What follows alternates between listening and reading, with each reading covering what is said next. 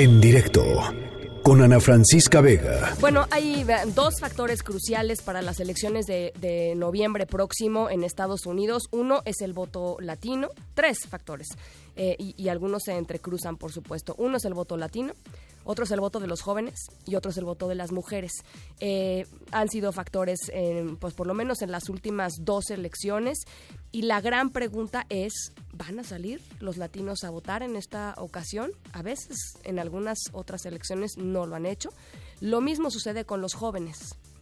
Los jóvenes son muy entusiastas, ¿no? De pronto en las campañas electorales y a veces en el día de la elección los jóvenes no van a votar y eso evidentemente pues tiene implicaciones importantísimas para la em, pues la eventual el eventual triunfo de alguien más en Estados Unidos y la salida del presidente Trump de la Casa Blanca. Bueno, para platicar sobre estos temas tengo en la línea de en directo, yo le agradezco mucho a Ricardo Gutiérrez, él fue director de contenidos en español de la campaña de Bernie Sanders en el 2016 y se dedica eh, pues cotidianamente a promocionar y a, a, motivar a los latinos a que salgan a votar. Eh, Ricardo, te saludo con muchísimo gusto, ¿cómo estás?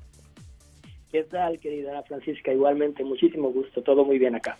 Pues platícanos un poco cómo ves eh, eh, el, tema en el 2020, después de tu experiencia con Bernie Sanders en el 2016, eh, con, con, todo el tema de los jóvenes que al final pues no salieron como se esperaba a votar, y cómo ves que, esté funcionando ahora este tema.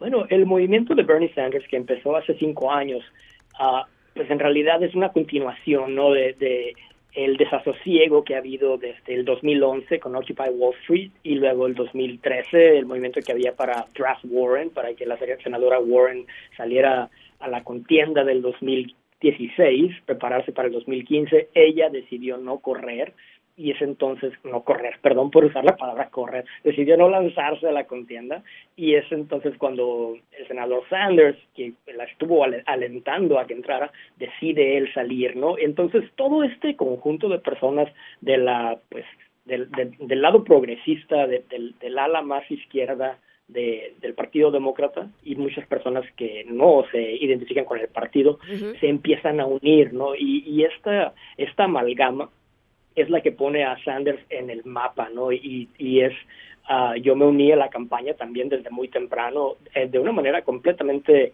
uh, descentralizada, como muchísimas personas, y eventualmente formé parte de la campaña, me contrató el senador, uh, porque pues eh, yo, te, yo, yo soy parte de ese tipo de personas que quieren sacar a votar a los latinos. Entonces, sabemos que el latino, como tú muy acertadamente has dicho, no han salido a votar, pero ¿por qué?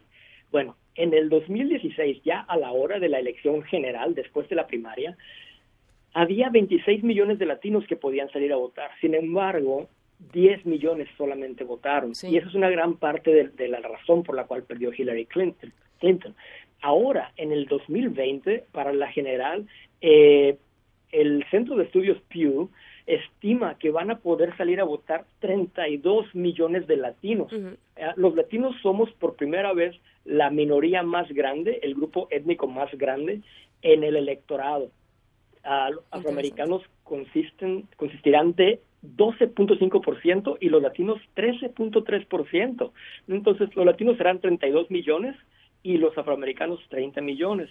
Sin embargo, el el eje centro, afroamericano está mucho más activado dentro del el historial del Partido Demócrata y el latino casi no. ¿Por qué?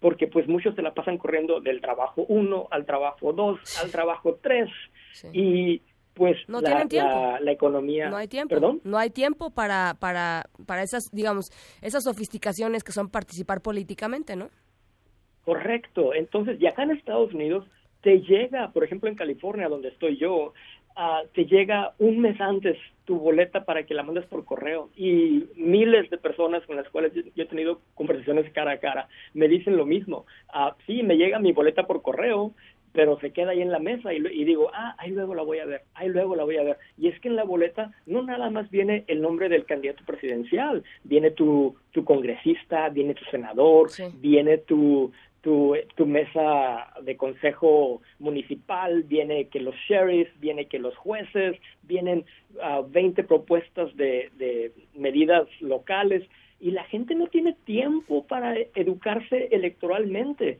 Entonces le compete al partido, le compete a organizaciones no gubernamentales hacer este trabajo de encontrar a la clase trabajadora, que es el respaldo, la, espina dorsal del Partido Demócrata, y hablar con ellos donde están, en el centro de trabajos, y activarlos y radicalizarlos hacia el trabajo en conjunto, que es el, el voto necesario para que la gente tenga su voz y que todos podamos votar por cosas que nos van a beneficiar a todos, como salvar el planeta. ¿Quién pensaría en eso, no? Oye, este, eh, eh, Ricardo, ¿crees, Que ¿crees que después de la elección del presidente Trump, porque quizá esta amenaza racista y xenófoba, eh, pues estaba quizá a nivel local en algunos lugares, pero no estaba en la Casa Blanca, ¿no? Este, no venía desde la Casa Blanca. ¿Crees que el hecho de que el presidente Trump haya ganado las elecciones de, eh, de 2016 y que a raíz de eso se hayan desatado una serie de persecuciones y de y de y de pues em, em, pues eh, sí, ¿no? De, de, situaciones muy tensas para la comunidad de, eh, latina en Estados Unidos, haga que ahora esa, esa amenaza pues ya es muy real. O sea, son otros cuatro años más de algo que ellos han vivido en carne propia como algo muy... Pues muy poco muy poco positivo en sus en sus día en su en su día a día y quizá eso los anime finalmente a, salir a votar en esta ocasión. Exacto y es lo que estamos esperando. Obviamente la esperanza no es una estrategia pero nos dice un estudio que acaba de publicar el grupo Unidos ah, que antes era el National Latino Council of la Raza eh, el, el Consejo Nacional de la Raza ahora se llaman Unidos y en, su estudio mostraban que 70% de los latinos están interesados, 73% de los latinos están interesados en salir a votar. Estamos hablando de, de esos 32 millones, estamos hablando de 22.5 millones que quieren salir a votar. ¿Y muchos son jóvenes? Más del doble. Muchísimos jóvenes, sobre todo los jóvenes son quienes están más interesados en salir a votar. Y esto es lo que utilizamos. Yo, por ejemplo, y eso es muy es una anécdota, pero que se repite una y otra y otra vez. Cuando estaba en la campaña de Sanders, me marcaban directamente los directores estatales y me decían, Ricardo, ¿qué crees? En inglés, obviamente, ¿no? Entonces, me, me llegó aquí un chavo, una muchacha, con, una, con un volante de la campaña en español y me, y me decían, oye, este, me llegó esto a la casa, yo no leo español, pero sé que lo hiciste para mi papá o para mi mamá o para mi abuelita. Y, o sea, yo quería votar por Bernie y ahora también va a salir a votar mi papá y mi mamá y mi tío porque hicieron ustedes esto directamente para ellos. Entonces los jóvenes están interesados en votar y son quienes hemos utilizado para radicalizar a sus familias, a sus padres que mm, por muchas razones y como hemos hablado, sobre todo por la razón del empleo y la, la corretear la chuleta, no han salido a votar. Entonces ahora estamos hablando de que como dijimos, ¿no? 10 millones de personas salieron a votar de 26 millones en el 2016 y estamos hablando de que posiblemente 22 millones salgan a votar para la general del 2020 en noviembre. Ahorita en la en la en, las, primarias que están sucediendo en este en, en estos meses que empezaron el 3 de febrero y que hoy tenemos el día de más grosor de votos, lo que conocemos acá como el supermartes, uh, están votando estados enormes como California, que va es donde viven más latinos, por supuesto. Uh, también está votando Texas, que es el segundo lugar en el, número de latinos en Estados Unidos. Uh, está también Colorado, que está entre los primeros cinco. Entonces, eh, y luego Virginia, por ejemplo, que acaban de acaban de, anunciar en Virginia que ganó Joe Biden. Joe Biden. Y y Joe Biden está ganando con 55% del voto. Pero pues tenemos cuántos latinos en, en Virginia, pues en realidad son solamente unos cuantos cientos de miles comparado con todo el voto afroamericano que Biden está gozando, uh, según estamos viendo, 60% del apoyo de los afroamericanos en Virginia. O sea, aplastante. Y aparte es el contingente más grande de votantes que va a salir de parte del Partido Demócrata en Virginia. Entonces, va a ser muy difícil para Sanders. Y lo ah, que están, lo que están dando a conocer también es que eh, Biden se llevó Carolina del Norte, mientras que Sanders se, lleva Nevada, que es su estado, ¿no? Ah, bueno, a Carolina del Sur fue la que se llevó el sábado pasado. Pero eh, CNN está, está, está anunciando Carolina del Norte. Eh, para, para Biden. aquí la página de la, para Biden. Press. Entonces, pues, eh, eh, pues interesante. Ahí sí hay más latinos. Claro. En Carolina del Norte sí, hay más latinos. sí, compiten. Ah, hay 330 mil latinos en Carolina del Norte y creo que son 270 mil, tal vez esté equivocado con esa cifra, en Virginia. Ah, pero igual, el, el Partido Demócrata, su base es el, el votante afroamericano, en el sur de Estados Unidos, ¿no? Y como acabas de decir, eh, Nevada, por ejemplo, aplastantemente, 70% de los latinos se fueron con, con, con Bernie hace dos semanas.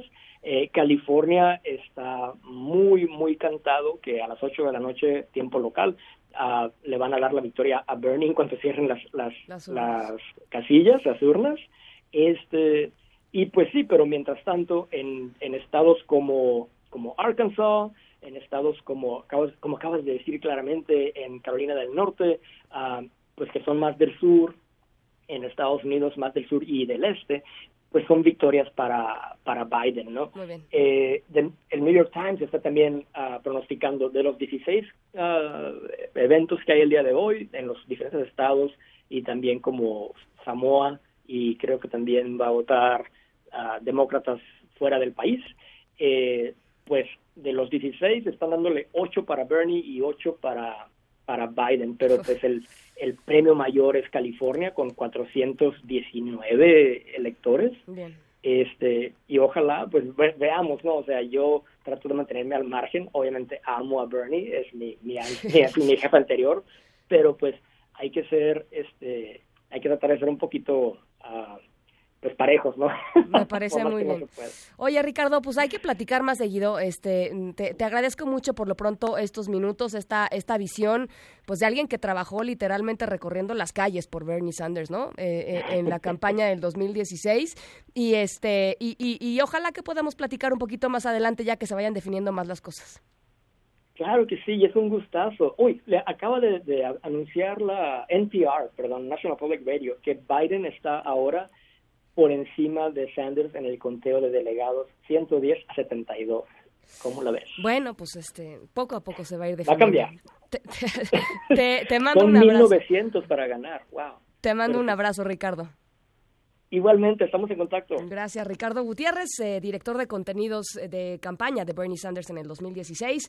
Hoy es director político de The Comedy Resistance, un grupo que se dedica pues a eso, a tratar de que los latinos salgan y voten eh, eh, y, participen en política en Estados Unidos. En directo con Ana Francisca Vega.